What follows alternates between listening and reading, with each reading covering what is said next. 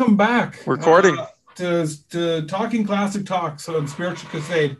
I am Todd, and this is my buddy Kevin. We are here, and we're going to be talking about some lessons I learned as a boy by Gordon B. Hinckley. He shared this talk in the early 90s, I want to say 93.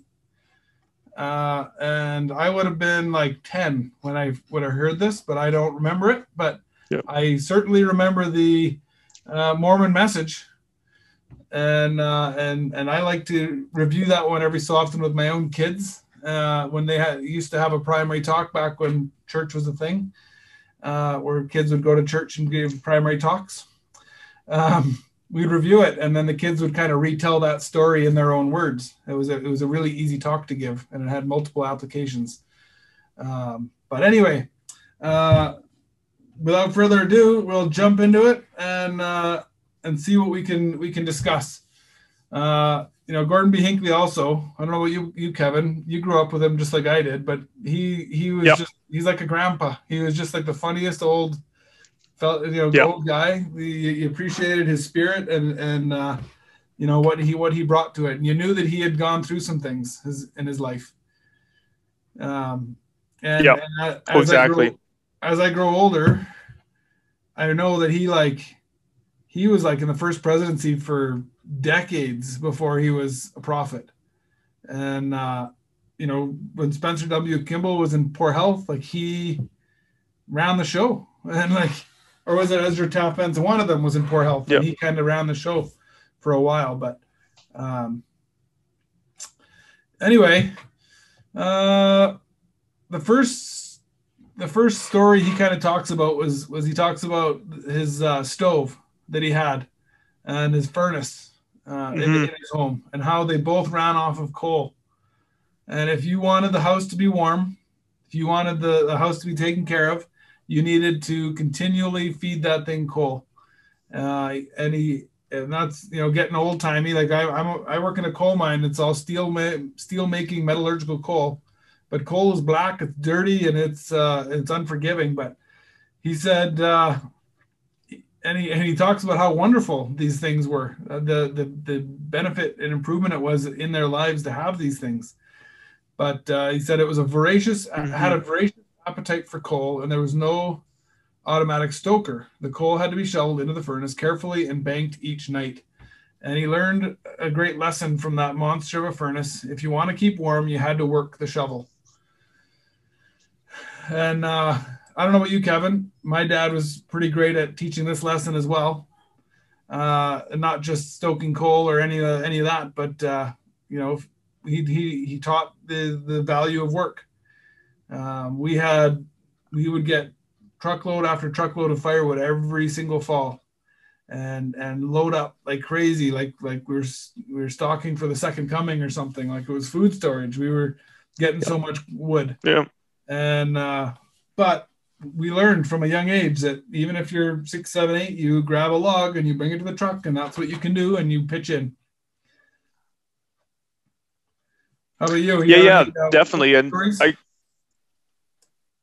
Yeah. So we grew up, we actually heated with wood as well. We didn't have another source of heat, so it was wood heat. So we had our beautiful firewood stove, and similar to you, we'd get these loads of, you know, wood. We'd chainsaw them, split them, stack them. And I remember being younger, my dad would split because it was way more efficient, and we had to stack, and just how terrible that was. But my dad was also an interesting guy, because at some point when he would finish splitting wood, right, this is probably 10 years old I'm at, he would always come and help stack after. So rather than just saying his job was done. So always looked forward to that part, because got to do a little bit less. But yeah, we definitely would work. And it's interesting how that comes out. I remember doing some service projects for some people, and they'd gotten a couple logging truckloads of firewood, which is a whole lot of firewood to split. And we did a church service project for this family, and we had a couple young guys that had done firewood. I was one of them. And we just destroyed.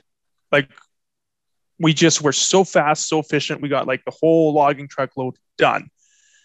And some of the older gentlemen were coming up to us and just dumbfounded at how fast we were able to work, because we'd been taught.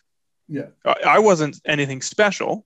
Neither were my buddies. We just we had lived with a family that we got taught how to do wood. Yep. And it's not difficult. There's an arts to it or a skill to it that you need to learn. Yep. And my issue is in my whole life, because I always stacked or chopped. I used to go through an axe handle a year. They used to joke because I would like just brute strength that axe handle or that axe head through the wood. But I would break an axe handle a year. So they kept harassing me. Finally, I went and bought my own axe. And I haven't broken that thing yet. It's weird how that works. But anyway, when I finally got around to chainsawing, it was when I bought my own chainsaw. And so I had zero experience with it. And so I'm teaching myself how to sharpen that thing. And for the first several years, it was like sawing all over the place. I couldn't cut a straight line, and my life depended on it. But slowly and surely, the chainsawing's getting better. I'm getting better quality chainsaws, and I'm taking care of it better. And but again, lessons you learn, right? Yep. He continues on. He keeps talking about lessons that he had, work he had. They had an orchard. They learned that pruning, how important pruning was. And I liked, there was a line in here. He talked about you could pretty well determine the kind of fruit you would pick in September by the way you pruned in February. The idea was to space the branches so that the fruit would be exposed to sunlight and air. And I thought that was interesting. Sunlight and air. It is access to direct sunlight. So warmth and light, you can call that Jesus Christ. You can call it the gospel in relation to us, right? And air to me is space to grow. You know, you're not so regimented or so like bottlenecked that you can't really do anything. But that fruit has space to grow. Sunlight and air were two things that those fruit needed to grow and become good fruit.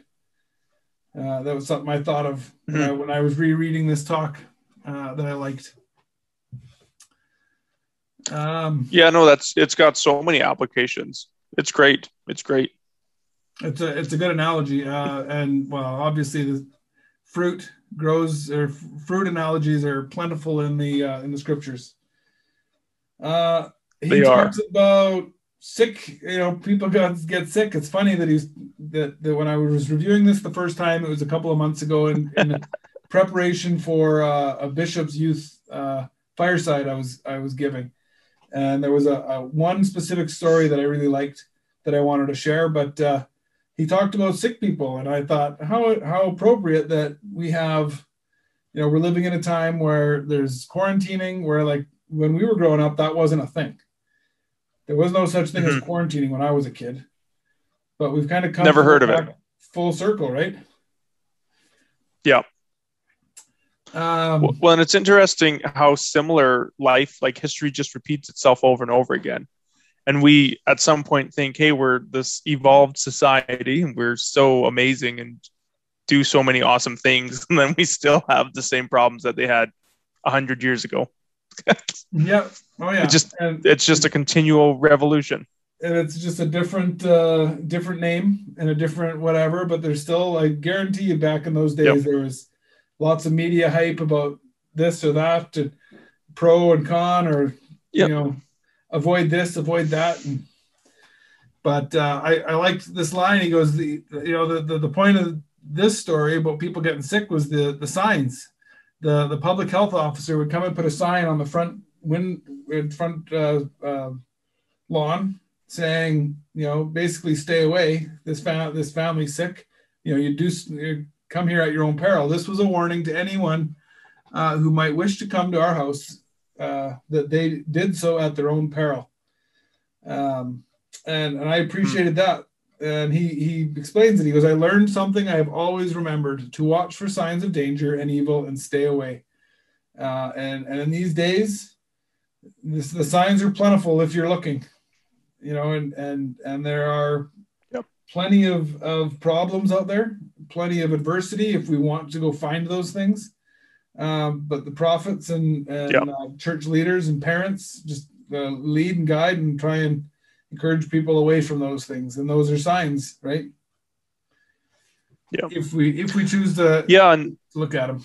Sorry, go ahead. And it's so important to identify. And the thing about danger and evil is oftentimes it could be different for you and for me. Now, there are certain things that are specific signs that we know that, yeah, that's kind of dangerous for everyone, but it can be very different for Todd versus Kevin as to what dangerous or evil signs are for our specific circumstances in life. And that idea of watch for those and stay away. Because sometimes we do watch for them. Yeah. We don't stay away. And so just the importance of not to just identify that this is something that you shouldn't do or should stay away from, but to also stay away from that. Identify those triggers in our life that lead us towards those things, right? Yeah. And that triggers are that sign, right? You know what? Hey, I'm getting frustrated here. You know, like I'm gonna start getting crabby with my kids and my wife and people and I need to be correcting myself. We talked a lot today in church about course correcting and checking in, seeing where we are. Oh, good. And it was a neat discussion we had both in Word Council and then in our Sunday school lesson, our Elders Quorum led Sunday lesson about grounding ourselves and making sure we're doing the right things course correcting and making sure we're in alignment with what we should be doing. Often we feel like we're doing pretty well, but are we? And I know myself, that's usually one of the first signs is when I start getting crabby, I know I got to start looking at, okay, what's going on in my life that I need to be correcting and being better. And often it takes a prayer and some quiet time and some repenting and a little bit of asking the Lord to, you got to take this from me, or you got to take this problem I'm having. I can't deal with it. Here, you take it.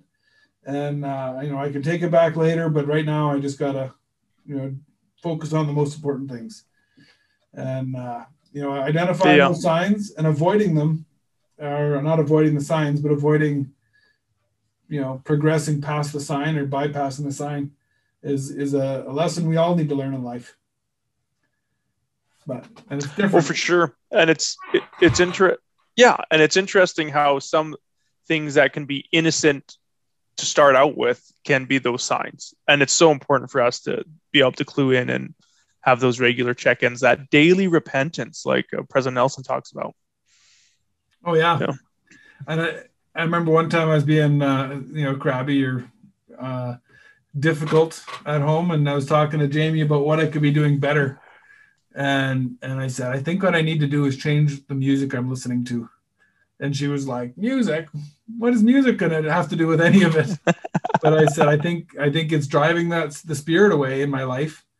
That there's just certain music, when I was a kid, I sure liked listening to it. I still like listening to it, but it's not, edifying. Even a little bit. Mm-hmm. It's not like it has bad language, but it's just loud enough and distracting enough, I guess, that it just drives the spirit away. And anyway, so when did you stop listening to opera then, Todd? Oh, I never stopped listening to opera. Those melodic tones. I don't know. I don't know anything about opera. I do like the occasional musical or the stage musicals, but I am not musical myself. There you go. So. Gordon B. Hinckley carries on. He talks about school, and about how they dressed neatly. They basically were obedient and good listeners and focused on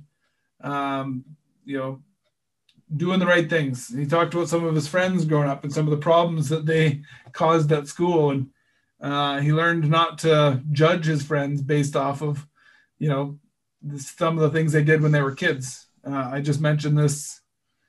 I don't know when it was. I think it was in a testimony a while back about I grew up in this ward that I'm a bishop of now, and I'm so grateful. And it was, we were talking about sustaining a couple weeks ago in church. And I said, I'm personally grateful for that sustaining vote because First off, nobody's obligated to sustain anyone else. And you know, growing up in this ward, I certainly have enough history with people that they would be totally justified in not sustaining me as a bishop. But I was grateful that they did, and it was meaningful for me. But anyway, these stories kind of talk about not judging people. Or he has another friend who never really, you know, he was always a jokester, and he never really took life seriously, and he didn't focus on the most important things, and it eventually came to bite him in the end. And he goes that the lesson he learned from his friend was that that he needs to take the serious things in life and the serious choices in life. That you know that those serious choices need to be made with much care and prayer. You don't want to be too flippant or quick with those choices, because it can go wrong pretty quick, almost like selling your house without having a new place to move into, which I know all about. Classic. This next story is the one I like. Sorry, Kevin, you got something?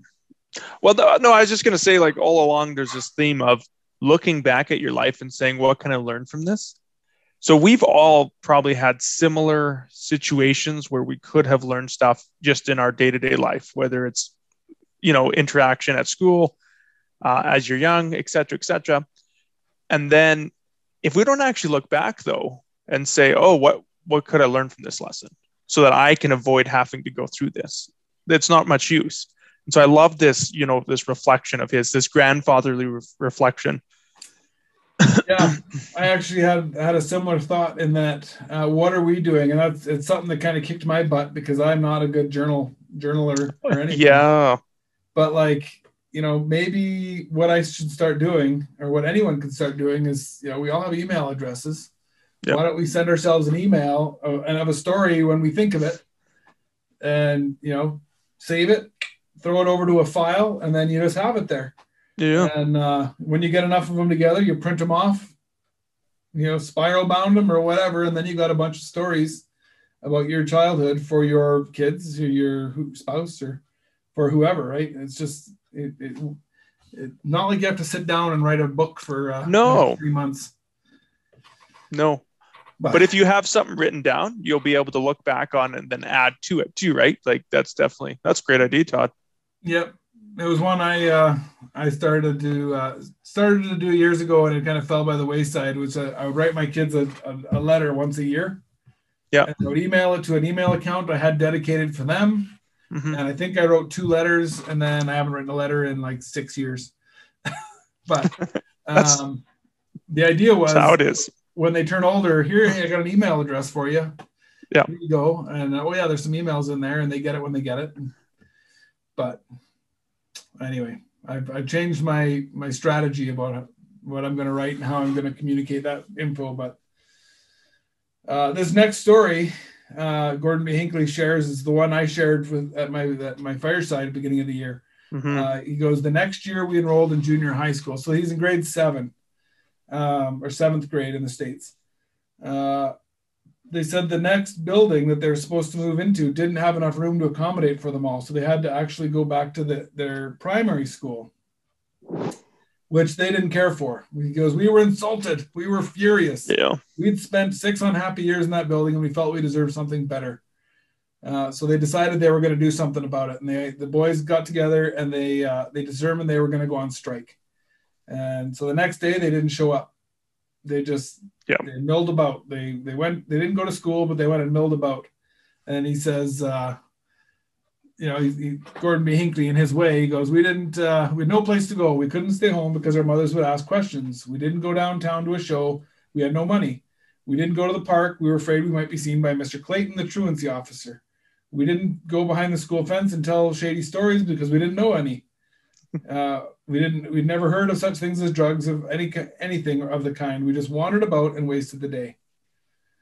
The next day they went to school, and the principal stopped them and said, boys, I understand your frustration, but that's not how you deal with things. You are not allowed back in the school until you have a note from your parent. Then they all had to go home and get a note from the parent. And he said this was the most stinging rebuke he got. He explained to his mom why he needed a note, and she wrote it. She goes, "Dear Mr. Stearns," that's the principal, "please excuse Gordon's absence yesterday. His action was simply an impulse to follow the crowd." And it says she signed it, handed it to me. He went and gave it to the principal, but he goes, he learned a lesson that day to not follow the crowd. He needs to stand out and be different, whether he agrees with it or not. He needs to be his own man and not follow the crowd. Yeah. Anyway, I can't even remember why I shared that in my bishop's the fireside there, but I can dig it up, and I'm sure it tied in seamlessly. But perfect. It was he was in the 7th grade. I don't know. I don't remember some of the lessons I learned in the 7th grade, but no. That's a pretty important one because he's coming up into the formative years.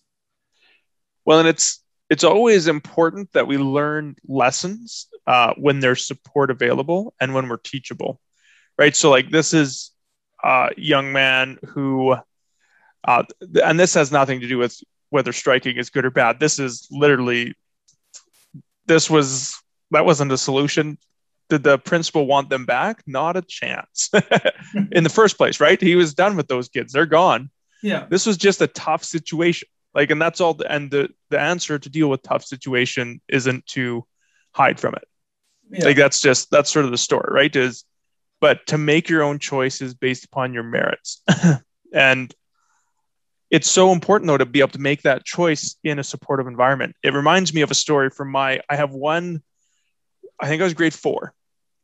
And so I was in grade 4, and in Canada, in the small elementary school I was in, we did split grades because it was such a small school. So I think in grade 2 and grade 3, some of those classes were put together. The idea being that you'd have pretty much a full class of grade 2s and a couple grade 3s could join that class because there were too many grade 3s for one class by itself. And so, this was in grade 4 though. So I was in a grade 3-4 split, and the teacher one day gave us juice for being good students. So we all had done something deserving of getting juice in class. And I was in grade 3, sorry. So in grade 3, that was like the biggest, most amazing thing, right? So the teacher's coming around, he's filling us all up cups with juice. And it was like just juice from concentrate, not anything special, but the teacher was giving us juice for being good students. He gets to the end and he says, "Did everybody get some?" Because he's got a little bit left. And I'm like, yeah, I'm going to be silly and say I didn't get any. So I raise my hand, and I'm just thinking I'm the funniest guy in the world. So the teacher comes up to me and he fills my cup up with the end of it. Now he knew I had some, like he's not an idiot. But he used it as a teaching moment. So he fills my cup up, and then he looks at the end of the juice box or the juice container, and he says, "Oh, I guess there's none for me now." And at the age that I was, the relationship I had with this teacher, how teachable I was, that was one of the biggest lessons I've ever learned about being honest, just straight across, because I felt so bad that I had taken juice from my teacher and he wasn't able to get some because I had lied, right? But what a safe situation. And the reason the teacher did this is because he knew who I was and how I would react, but he let me make that choice. Didn't even scold me, just, "Oh, I guess I don't get any," but just what an effective lesson it was. Oh yeah. That's awesome. And that's what's awesome about Mr. Stearns and about Gordon B. Hinckley's mom, in that in this moment they didn't rant and rail, and that's my, I want to take every opportunity to drive home the point and get the whiteboard out and draw the plan and see, do you see what you did? Yeah. But you don't have to, and you can just let it be and follow the spirit. And be mindful and just let that simple lesson be learned. And Yeah. And it goes to show from a teacher's standpoint, right? Because we're all supposed to be master teachers, right? We're supposed to be like Christ, who's a master teacher. And I would say I'm similar to you, Todd, where it's like, I want to drive this point home. But if I could have had a million amazing lessons about how important it is to be honest, but this would have been way more effective because I came to the conclusion on my own of the consequences. Where like, just, well, maybe it's, we need to rethink how I parent. Well, me too. Maybe it comes back to that pruning, where you were given the light and the space to learn that lesson. Right? Yeah. It's not like there was branches and twigs poking you and being like, see, see. Yeah. Anyways, lots of lessons, even, and that's kind of what I took away from a lot of this too, is it's a lot of lessons for me and for us as fathers and for us as teachers. Yeah. Just so timely. And actually he talks at the very beginning of this lesson, he says he's going to speak to the boys, but he also says, you old men can listen to if you want, or sleep, whatever you want. Yeah. He carries on. He goes, when he talked about this note that his mother wrote and how it, he goes, I determined then and there that I would make my own decisions on the basis of their merits and my standards and not be pushed in one direction or another by those around me. That decision has blessed my life many times, sometimes in very uncomfortable circumstances. It has kept me from doing some things which, if indulged in, could at worst have resulted in serious injury and trouble, and at best would have cost me my self-respect. So he always maintained the high ground, and he always, kept himself safe spiritually and physically, because he learned this lesson as a 13-year-old. But so important. He carried on. He talks about his father. He goes, his father had a horse and buggy, mostly growing up, and then eventually he got a Model T. And now he compares the Model T compared to the new vehicles and says it was a crude, dusty, dirty machine that barely worked and was cantankerous and problematic. But he goes, you learned what you needed to do to make that car work properly. And there's a line in it about preparation. He goes, from that car, I learned a few simple things about making preparation to save trouble. And how important of a lesson is that for us today? Yeah. How often is a little bit of, what's the line about preparation? An ounce of preparation saves, or an ounce of prevention? Something about spoonful of sugar? Makes the medicine go down? I can't remember. Yeah. I think it was an ounce of prevention saves a pound of repair. I'm gonna remember it like at 3 a.m. tonight. That's what it was. You're gonna wake up. I'm such an idiot. And then you won't be able to go back to sleep. Yeah, I should have prepared better. I actually had since I baptized my youngest daughter this weekend. I had a discussion with a member of the bishopric who was up there talking about how I'm wired is that I don't like leaving things till the end. I don't like that feeling, that anxiety that comes up. So I like to prepare. And one of the reasons that you prepare though is you get rid of some of the problems.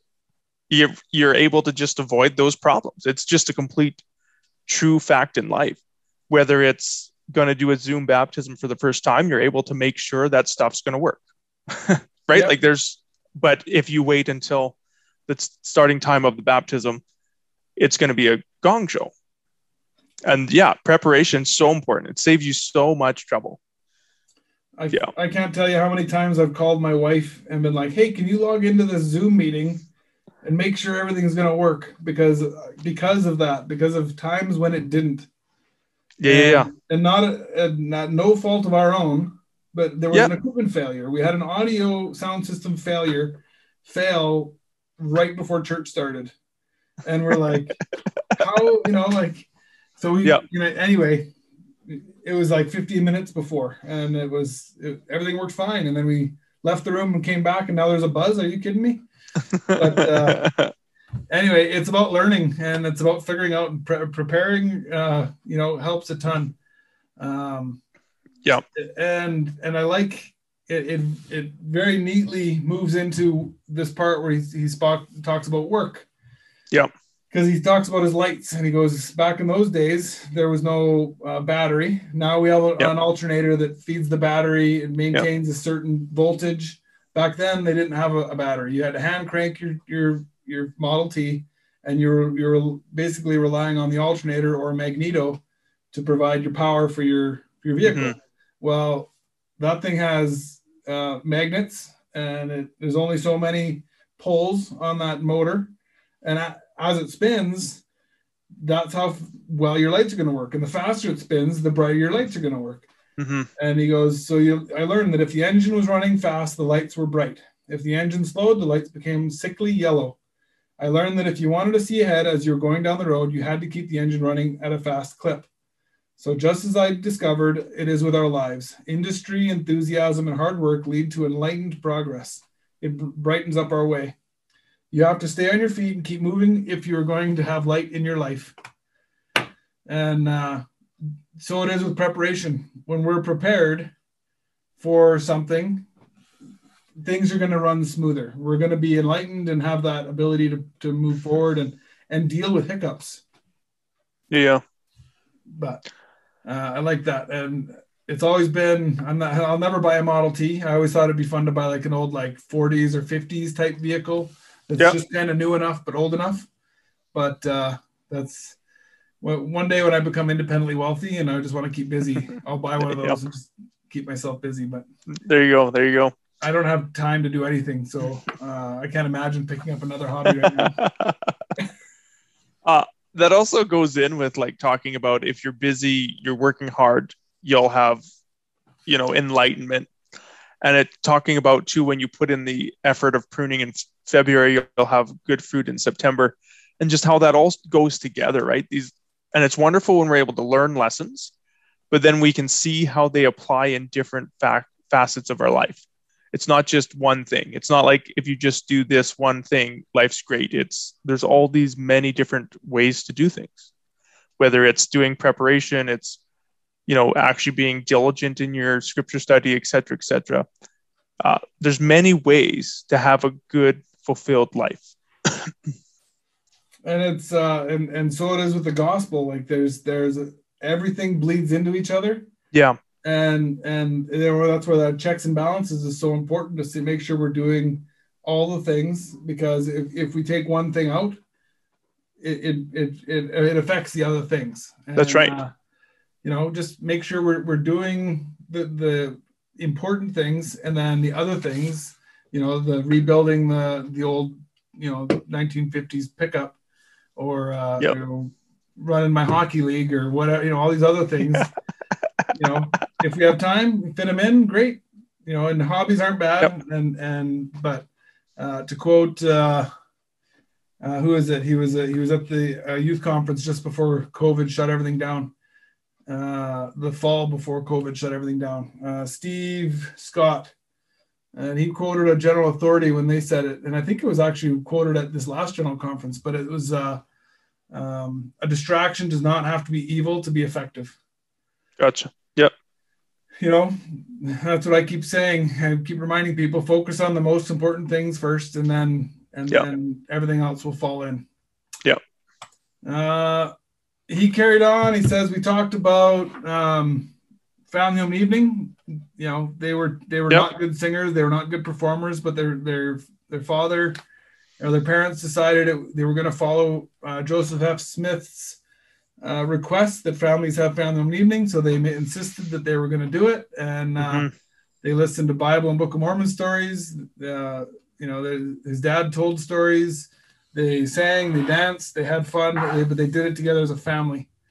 Was the most important thing. And this is probably the most important, or not important, most well-known lesson or story from this talk that his father shared.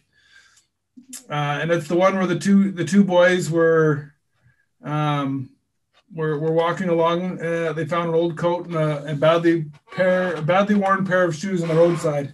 And they saw the owner of those shoes working in the field. And one of the boys suggested, hey, we should hide his stuff and see what happens. play a prank on him. Yeah. And the older boy thought that would not be so good. The owner must be a poor man, looking at his shoes and his coat. And so they discussed it. They decided they would play a prank, but it would be a good one. They put a silver dollar in each shoe, went and hid, and see what he did when he discovered the money. He said that pretty soon the man returned, put on his coat, slipped one foot in, found a dollar, was kind of stunned, looking around, put his foot in the other one, noticed, you know, something in there, took, you know, rooted around, found another dollar. He had, you know, these two silver dollars, you know, and my first thought is, this is like turn of the century, 1800s, 1900s. You know, silver dollars, I imagine, was like $20. Yeah. Now these kids are running around with, you know, $20 or $50 or just handing it off. I'd be mad at my kids if they did that. Just load it. Just load it. What are you doing, kids? Money doesn't grow on a tree. But the lesson is way more important. But yeah, the man was overwhelmed. He knelt down and offered a loud prayer of thanksgiving. And so the boys got to hear his prayer. And he talked about his wife who was sick, his kids who were hungry because they didn't have food. And he fervently thanked the Lord for this bounty from unknown hands and invoked the blessing of heaven upon those who gave him this needed help. The boys remained hidden until he had gone, and they had been touched by his prayer and felt something warm within their hearts. And as they left to walk down the road, one said to the other, "Now, don't you have a good feeling?" You know, and just such an impactful story, such an impactful, you know, lesson to learn and to be told, even secondhand, about the importance of just going about doing good. Yeah. And having those friendships that uplift, right? That goal of uplifting, right? Because obviously we're all in different, you know, stages of life. And oftentimes we might come up with something, oh, that'd be fun. Let's pull a little prank. Like, Todd, you and I understand that completely. I completely get it. Completely. And, you know, there are definitely some times where it's like with your brothers or a close friend who, you know, that's what you do. There's obviously nothing wrong with that. But that idea of uplifting and lifting up our fellow brothers and sisters rather than having a joke at their expense. Like, I just look at, you know, sometimes it's fun to laugh, but when you watch this Mormon ad that the church did with this is like tear fest every time I watch it. Like, it's just such a great feeling, such a well done video as well. But it's just such a great feeling to see when you help a fellow brother or sister. Like, it's just amazing. And yeah, what I loved is the earlier Gordon B. Hinckley talks about following the crowd. And now we have an instance where one boy suggests they do something, and the other boy actually kind of sticks up and says, "No, that's not right," and doesn't do it doesn't rebuke them and doesn't shame them or doesn't do any of that. They talk about what they could do that's better. And so I appreciated that like he had enough fortitude or enough strength to speak up. They were good enough friends that they could do that and were open to do that.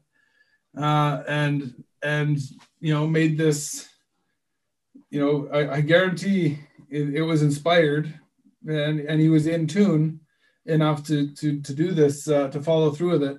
And he didn't know why he was putting silver dollars in, just that they thought it was a good prank, right? There was a hashtag floating around a while back, a couple of years ago, that I liked. It was called "Do Good Recklessly," hashtag do Good Recklessly. And I actually, this last summer when we went on our canoe trip, I named the boat that.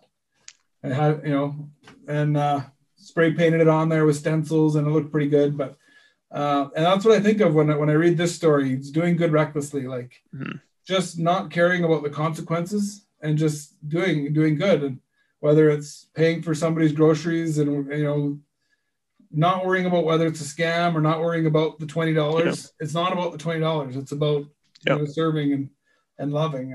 And if we could focus less about the money or less about, you know, the physical things on it, we can, you know, really make a huge difference in people's lives. Oh, for sure. Yeah. It's giving up of ourselves, right? Which is what we're commanded to do, you know, give up of ourselves. And when we do that, though, it's amazing. So like in this question, we go back to it. Like you got a silver dollar, you could have bought whatever. If it's like $20 or $50 for us, could go out to A&W or, you know what I mean? Like, oh no, I missed going out to A&W once. But just the act of giving, and it doesn't have to be financial, obviously, but just the act of giving, how it benefits us so much more when we give.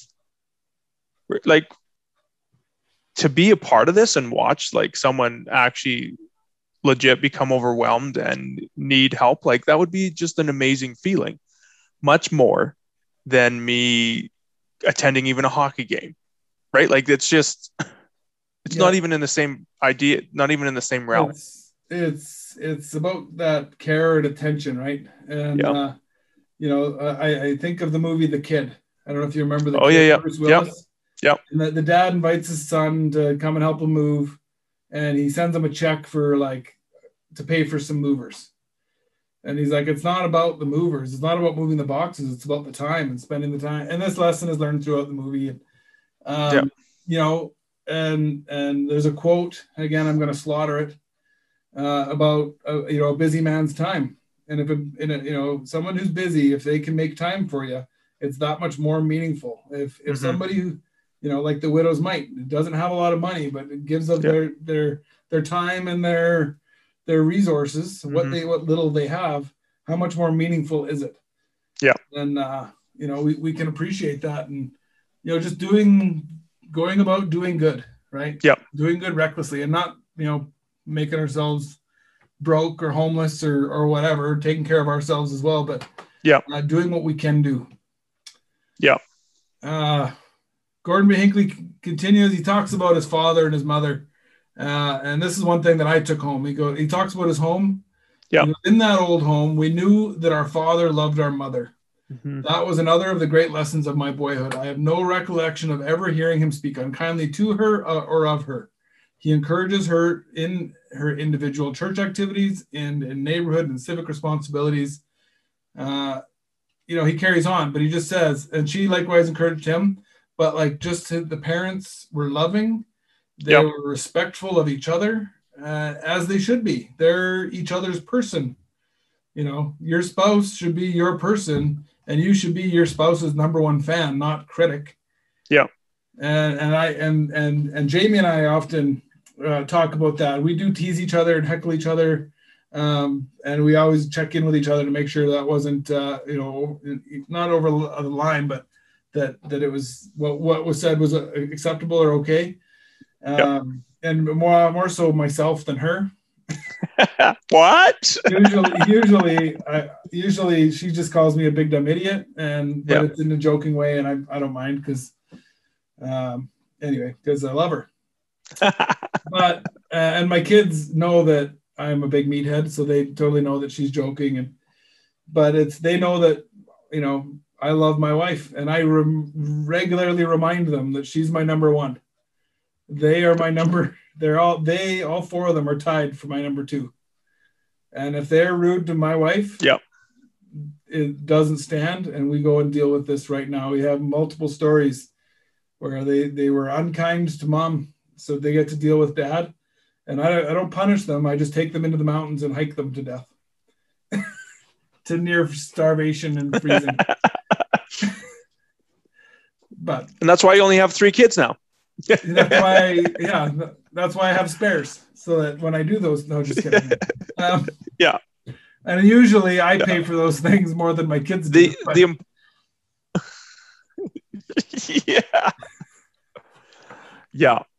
Well, and it's the importance of uplifting, completely, right? Completely importance of uplifting. And our purpose as spouses is to... Oh, my internet connection is unstable. Yes. Our purpose as spouses is to love each other, to grow with each other, to be awesome. And we forget that. Sometimes we forget that there's a reason you're with this person.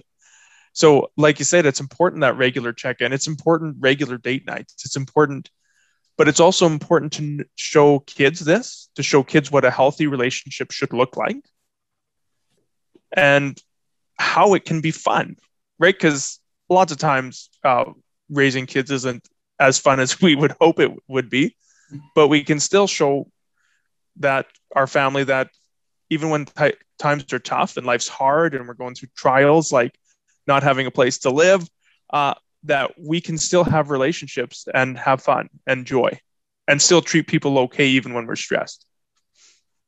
And making time, right? You know, again, we all know in families, in marriage relationships, we are keenly aware of how busy each other are. And our kids have a kind of a good idea of how busy we are, but you need time with your spouse and you need time for your kids, and they need to know that they are a priority. Yep.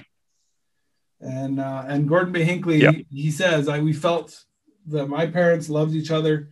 They made time for us. They loved us. Like these were bedrocks of their childhood. And so that's a lesson we can take away, that like, how important is that? He talks about broken homes and how he, his heart aches for people who forget that husband and wife should be number one, and they should be really supporting each other and being, there for their children. And, they forget, they get distracted and they forget.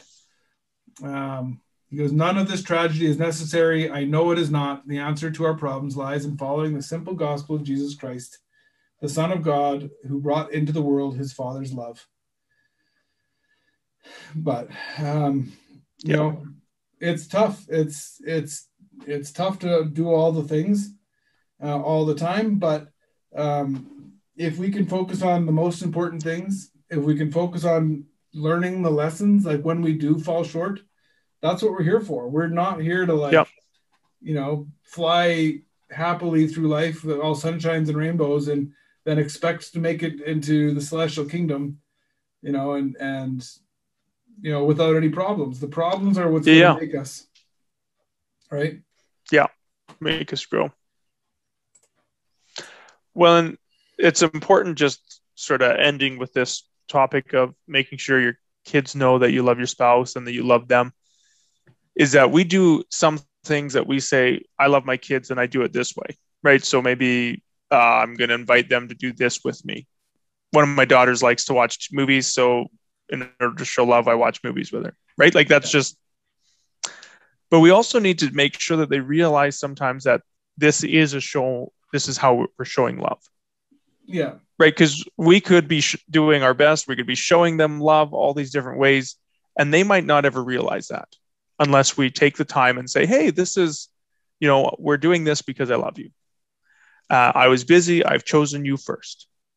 I'm happy to choose you first, and it's important to do that next step. I'm reminded of a picture a buddy of mine showed me where it's got the mom holding up the baby, like with the baby in the face like this, and the baby's all smiling, looking at it. And then the father's holding the mom up so that she can do this for the baby, right? It's a classic dad behind the scenes, which isn't necessarily a true stereotype. But the idea being that we still need to make sure that people are aware of that this is how I'm showing love. Yes, I love you because I'm doing this. Yeah. And it's, and doing those things is so important. And I read a book this last week, and it talks about being the person you were when you got married, basically. The book is called Wild at Heart. I listened to it and at work, which isn't the best place to listen to books because you miss half of what's said, but basically talked about, like we are who we are, and then we get like tamed. And the point is to not be that tame. You tame the things you need to tame, but still be true to yourself. And he goes, he's a counselor, and he said so many marriage counseling that he does, wives complain about there's no passion in the marriage, but then most of the counseling revolves around how she's worked for years and years and years to weed all these bad habits out of her husband and all these bad activities and all these not bad activities, but things she didn't approve of. So she's basically neutered him and then complains that he's neutered. And anyway, so it says we just need to reclaim that a little bit. We don't have to go crazy, but like, you know, if you want to ride a motorcycle, ride a motorcycle. If you want to go play rec hockey, go play rec hockey. If you want to go hike into the mountains, go hike into the mountains. Like it's what makes you you, and helps you to be who you need to be. And then when you regain your passion, you can regain, you know, that passion kind of rekindles in your marriage as well. It goes a long way. And but being the person, yeah, and that can definitely go both ways. Yeah. Yeah. And you know, yeah. And you want to be that person for your kids too. You don't want to be a watered down version of yourself for your kids. You want to be the best version of yourself. Well, for sure. And it's important that you do that stuff. And we all get tamed. Like even without a spouse that tries to tame us, we just naturally get tamed as we get older. Right. Whether it's so like, as I was telling you, our backs out. Trying to skateboard with my kids, never skateboarding before, and then crashing and fracturing my rib this past week. When I hit, it hurt so bad. I'm like, I don't think I've had a pain like this since I was a teenager. Why? Because I specifically avoid doing stupid stuff like this. Wait a minute, that was the last time I skateboarded. Yeah, right. Like, so we automatically tame ourselves, but it's so important to have passion. Yeah. In whatever that is. Yeah, it's great. That's a great comment.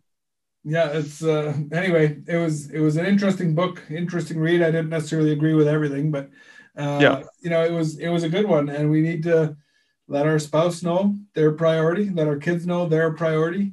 We need to let our kids know what our priorities are. We need to be sharing the lessons we learned with our kids. They may still think we're old, you know, like we thought Gordon B. Hinckley was a fun old grandpa. And you know, the lessons are valuable, and you know, we need to record them. We need to, you know, have them be a present part of our lives and our kids' lives, and learn from them. That's the point. We don't want to have the same lessons over and over and over again because we refuse to learn. Mm-hmm. That's right. The purpose. The whole point is to learn and be better. Yeah. Anyway, that's all I have for this lesson or this talk.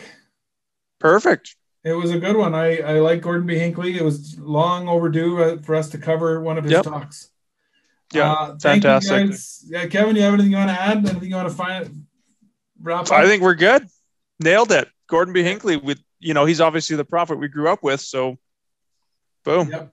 He's a good guy. We like him. If you guys have anything you want us to cover, just make a comment.